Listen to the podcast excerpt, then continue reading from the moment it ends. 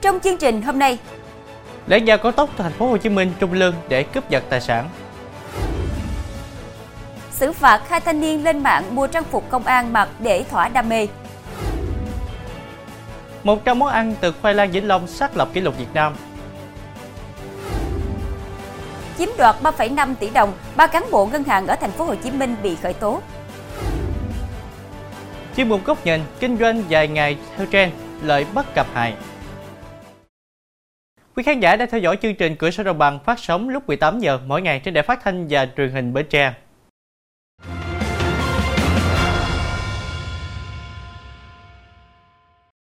Thưa quý vị, chiều qua hai đối tượng điều khiển xe máy chạy dọc theo cao tốc bám theo một xe bán tải. Khi chiếc xe dừng trong làn khẩn cấp, canh lúc tài xế hạ cửa kính xe, một đối tượng áp sát giật giỏ xách nhưng bất thành. Hiện công an huyện Thủ Thừa, tỉnh Long An đang tổ chức truy xét hai đối tượng gây ra vụ cướp tài sản. Chiều qua, tài xế xe bán tải lưu thông trên cao tốc Thành phố Hồ Chí Minh Trung Lương hướng từ Tiền Giang về Thành phố Hồ Chí Minh. Khi vừa qua khu vực trạm dừng chân Châu Thành, đến đoạn thuộc ấp 1 xã Nhị Thành, huyện Thủ Thừa, tỉnh Long An, tài xế cho xe giảm tốc độ để xe vào làn dừng khẩn cấp cho người phụ nữ đi cùng đi vệ sinh. Khi tài xế mở cửa xe để người phụ nữ đi cùng bước xuống, thì bất ngờ một đối tượng áp sát giật chiếc giỏ xách của người phụ nữ. Tài xế và người phụ nữ giằng co với đối tượng và truy hô.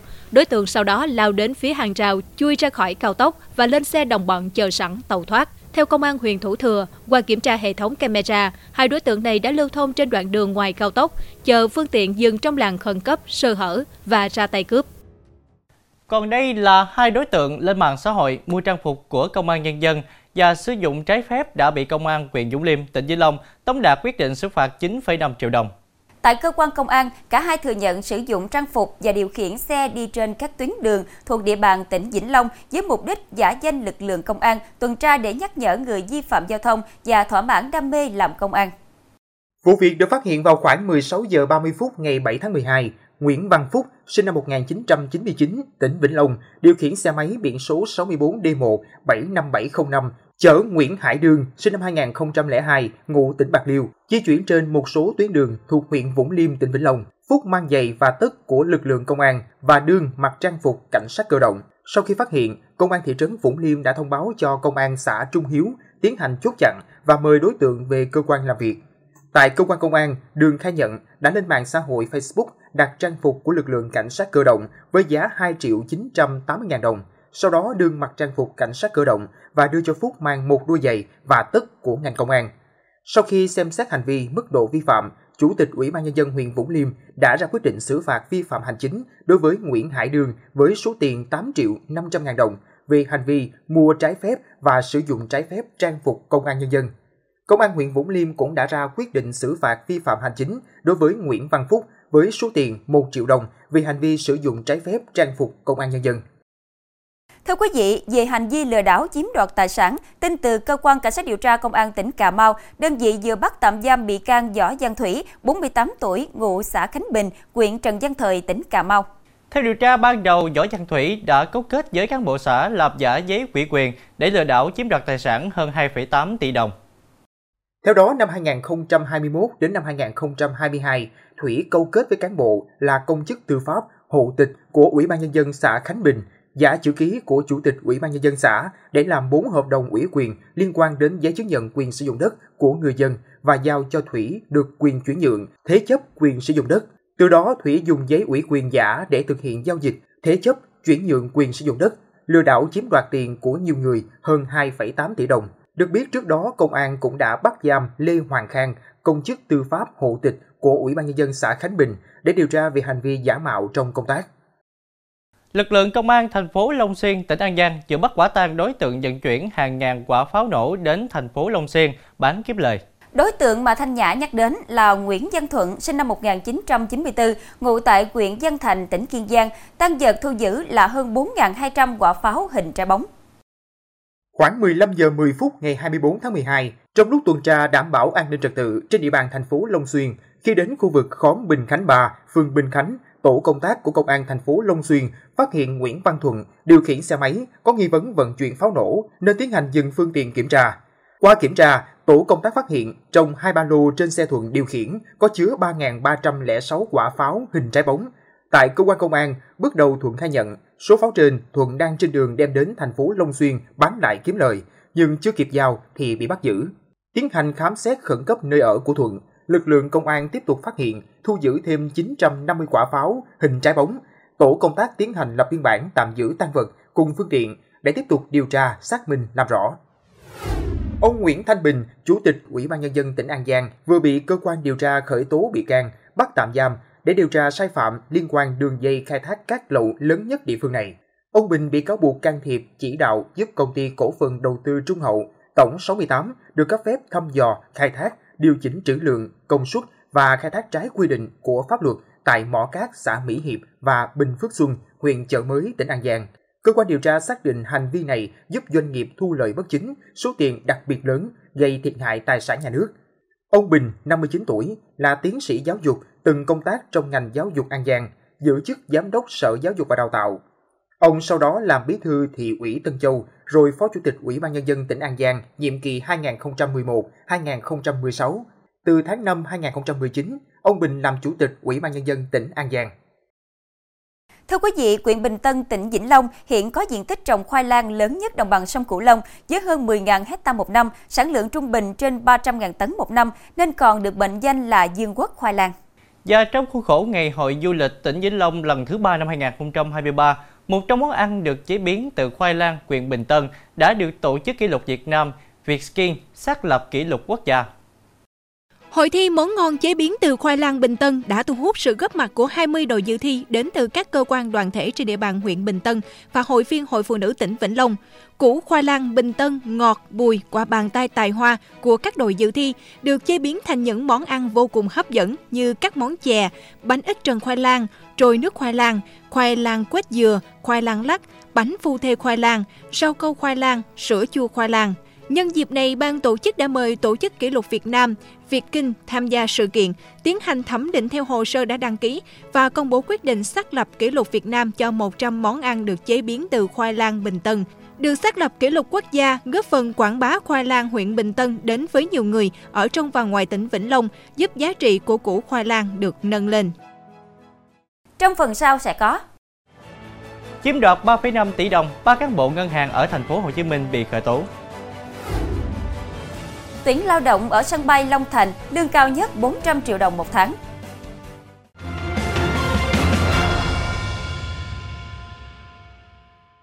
Thưa quý vị, dù ở tuổi 68 nhưng Tráng bà Chống ở xã Lóng Sập, huyện Mộc Châu, tỉnh Sơn La vẫn có thể đi mua ma túy từ bên kia biên giới theo đường tiểu ngạch, sau đó vượt rừng mang về bản để tiêu thụ.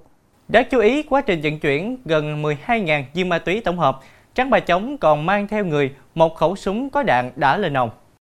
Theo đại diện Công an tỉnh Sơn La, vào rạng sáng qua, tại khu vực bản Bu Nhang, xã Lóng Sập, các lực lượng chức năng bắt giữ Tráng bà Chống về hành vi vận chuyển trái phép chất ma túy.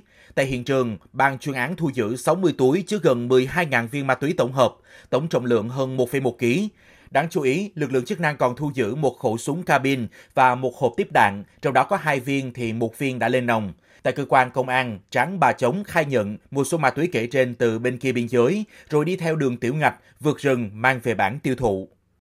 Thưa quý vị, cơ quan cảnh sát điều tra Công an thành phố Hồ Chí Minh đã khởi tố 3 bị can trong vụ án tham mô tài sản, vi phạm quy định về hoạt động ngân hàng, hoạt động khác liên quan đến hoạt động ngân hàng xảy ra tại phòng giao dịch Trần Não, thành phố Thủ Đức, Ngân hàng Thương mại Cổ phần Việt Nam Thương tín Vietbank. Nguyễn Hoàng Kim Vi, 35 tuổi, ngụ quận Tân Bình, nguyên giám đốc phòng giao dịch Trần Não, bị cáo buộc chỉ đạo cấp dưới làm các thủ tục tất toán sai quy định với sổ tiết kiệm của khách hàng, chiếm đoạt hơn 3,5 tỷ đồng. Trước đó, qua công tác nắm tình hình, Phòng Cảnh sát Kinh tế Công an thành phố Hồ Chí Minh phát hiện một số sai phạm xảy ra tại Ngân hàng Vietbank chi nhánh Trần Não, thành phố Thủ Đức. Cơ quan cảnh sát điều tra xác định Nguyễn Hoàng Kim Vi đã lợi dụng chức vụ, chỉ đạo Nguyễn Thị Thùy Liên và Nguyễn Thị Vân thực hiện các thủ tục tất toán sai quy định đối với sổ tiết kiệm của khách hàng, chiếm đoạt số tiền hơn 3,5 tỷ đồng. Căn cứ tài liệu chứng cứ thu thập được, cơ quan cảnh sát điều tra Công an thành phố đã khởi tố bị can đối với 3 đối tượng. Vụ việc đang được tiếp tục điều tra mở rộng. Thưa quý vị, chiều qua, nhóm công nhân đang làm việc bên trong một cơ sở thực phẩm trong con hẻm trên đường Liên ấp 26, xã Vĩnh Lộc A, huyện Bình Chánh, thành phố Hồ Chí Minh, thì một thiếu niên bị kẹt tay trong máy trộn bột làm thực phẩm. Nạn nhân tên gọi tắt là K, 14 tuổi, ngụ tỉnh Bến Tre, Sau khoảng 2 giờ mắc kẹt, đến 18 giờ tối qua, thiếu niên này được lực lượng cảnh sát phòng cháy, chữa cháy và cứu nạn cứu hộ công an huyện Bình Chánh giải cứu thành công. Thời điểm phát hiện, những người xung quanh nhanh chóng chạy đến ngắt điện, tìm cách giải cứu nam thiếu niên nhưng không thành. Nhận tin báo, đội cảnh sát phòng cháy chữa cháy và cứu nạn cứu hộ công an huyện Bình Chánh điều động phương tiện, thiết bị cùng cán bộ chiến sĩ đến giải cứu người gặp nạn. Lực lượng chức năng huy động máy cắt kìm thủy lực để giải cứu nam thiếu niên. Đến 18 giờ cùng ngày, nam thiếu niên được giải cứu thành công. Sau khi được giải cứu, nạn nhân được nhân viên y tế sơ cứu tại chỗ và chuyển gấp vào bệnh viện. Thưa quý vị, Sở Lao động Thương binh và Xã hội tỉnh Đồng Nai cho biết, nhà thầu chính nước ngoài dự án cảng hàng không quốc tế Long Thành vừa có văn bản đề nghị tuyển người lao động Việt Nam vào 31 vị trí công việc.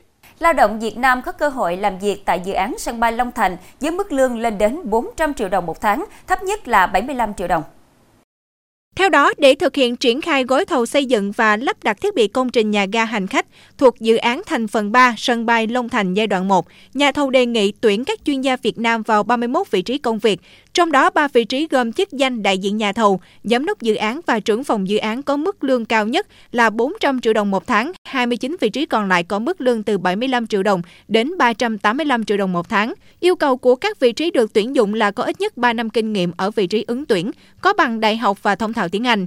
Thời gian làm việc từ cuối năm 2023 đến tháng 12 2025. Những lao động khi trúng tuyển sẽ làm việc tại công trường dự án sân bay quốc tế Long Thành, xã Bình Sơn, huyện Long Thành, tỉnh Đồng Nai. Tất cả người lao động Việt Nam đủ tiêu chuẩn có thể nộp hồ sơ cho Trung tâm Giới thiệu Việc làm tỉnh Đồng Nai. Sau đó, ngành chức năng Đồng Nai sẽ tổng hợp chuyển hồ sơ để nhà thầu xem xét lựa chọn.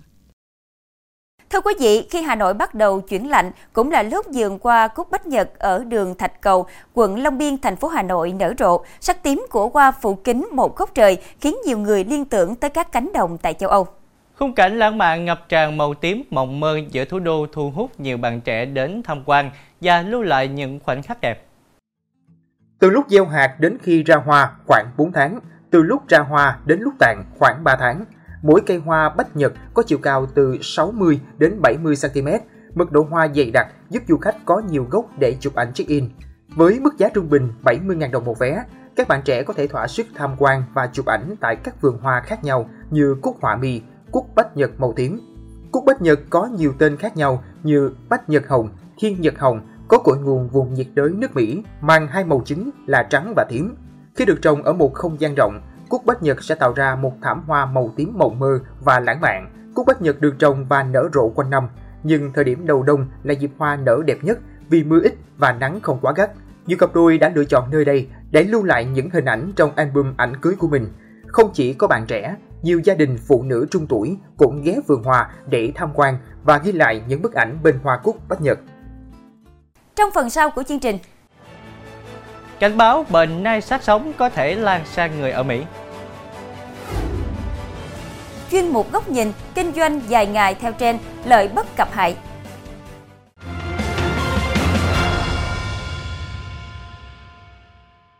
Trên thế giới, mưa lớn liên tục trong 2 ngày đã gây lũ lụt trên diện rộng ở miền Nam Thái Lan, gây ảnh hưởng đến hàng chục ngàn người dân. Trong đó, 2 tỉnh Yala và Narathiwat chịu ảnh hưởng nặng nhất của đợt mưa lũ này với hàng chục xã, huyện ngập trong nước lũ, nhiều trường học buộc phải cho học sinh nghỉ học. Mưa lớn cũng gây ra nhiều vấn đề trên biển với ít nhất 7 tàu bị chìm ở Vịnh Thái Lan và biển Andaman kể từ ngày 22 tháng 12. Công ty Đường sắt Quốc gia Thái Lan cho biết mưa lớn cũng gây hiện tượng sụt lún đường ray, làm gián đoạn hoạt động của tuyến đường sắt về phía Nam tới biên giới Malaysia. Nhà chức trách đã cảnh báo người dân các tỉnh miền Nam sẵn sàng sơ tán nếu tình hình lũ lụt trở nên tồi tệ hơn. Cục Khí tượng Thái Lan trước đó dự báo gió mùa Đông Bắc ảnh hưởng đến Vịnh Thái Lan và khu vực phía Nam kèm theo gió mạnh. Trong các ngày 24-25 tháng 12, hệ thống áp thấp mạnh lên dọc bờ biển Malaysia, di chuyển qua vùng Hạ Nam Thái Lan và đổ bộ xuống hạ lưu biển Andaman, gây mưa to đến rất to tại một số khu vực ở vùng hạ lưu phía Nam. Các nhà khoa học cảnh báo bệnh nai sát sống có thể lan sang người sau khi hàng trăm động vật bị nhiễm căn bệnh này ở Mỹ hồi năm ngoái. Bệnh nai sát sống hay bệnh suy mòn mãn tính gọi tắt là CWD chỉ tình trạng động vật bị chảy nước dãi, hành động chậm chạp, đi đứng loạng choạng, dễ té ngã và ánh mắt vô hồn. Các nhà khoa học Mỹ năm ngoái đã phát hiện CWD trong khoảng 800 mẫu bệnh phẩm của Hunai, nai sừng tấm, ở khắp tiểu bang Wyoming. Sau thời gian nghiên cứu, giới chuyên gia cảnh báo các chính phủ trên thế giới hãy chuẩn bị cho nguy cơ dịch bệnh CWD lây sang người. Năm 2017, Tổ chức Liên minh Đời sống Hoang dã Công cộng ở Mỹ ghi nhận có người mỗi năm đã ăn thịt từ 7.000 đến 15.000 động vật nhiễm CWD. Con số này dự kiến tăng 20% một năm. Liên Hợp Quốc vừa công nhận Tết Nguyên Đán là ngày nghỉ lễ hàng năm của Liên Hợp Quốc. Đây là sự công nhận của cộng đồng quốc tế đối với văn hóa cổ truyền Á Đông, là kết quả của quá trình phối hợp vận động tại Liên Hợp Quốc. Việt Nam là một trong 12 nước tham gia thư chung gửi lãnh đạo Liên Hợp Quốc hồi tháng 8 năm nay và tích cực thúc đẩy vấn đề này. Nghị quyết nhấn mạnh, Tết Nguyên Đán là ngày lễ được kỷ niệm ở nhiều quốc gia thành viên, khuyến khích các cơ quan Liên Hợp Quốc không tổ chức họp vào ngày đầu tiên của năm mới âm lịch.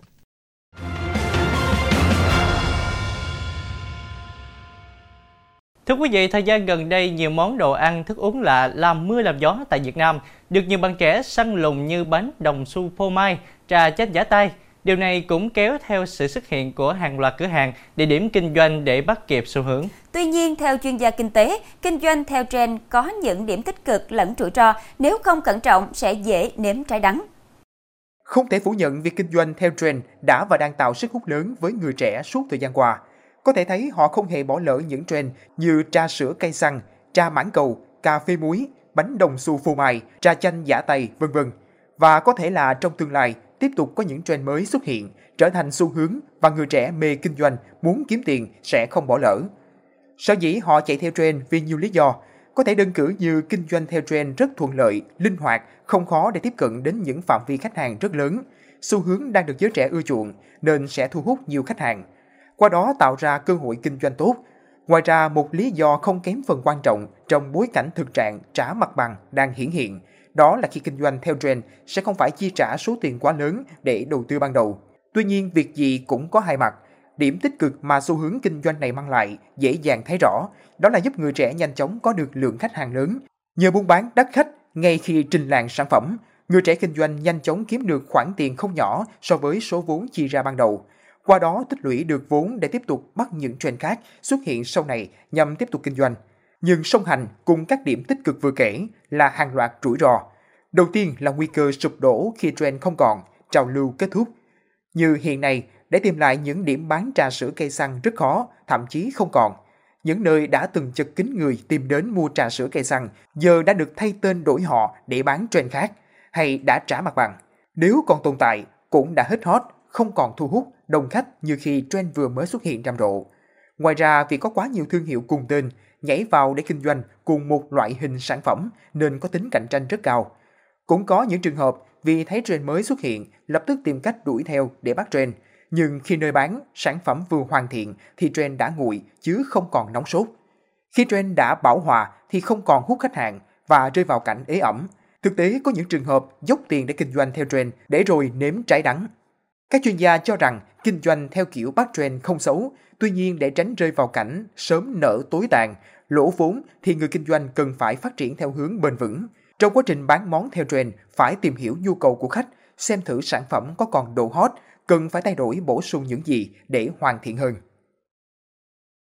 Thưa quý vị, bản chất của xu hướng là chỉ tồn tại trong một thời gian nhất định. Những người tạo ra món theo trend sẽ kiếm được lợi nhuận cao trong thời gian đầu. Tuy nhiên, càng nhiều người săn lùng, càng nhiều người sao chép cách thức kinh doanh, món theo trend sẽ bị thoái trào. Do đó, kinh doanh theo trend cũng phải am hiểu tường tận kiến thức để không chịu cảnh sớm nở tối tàn như xu hướng.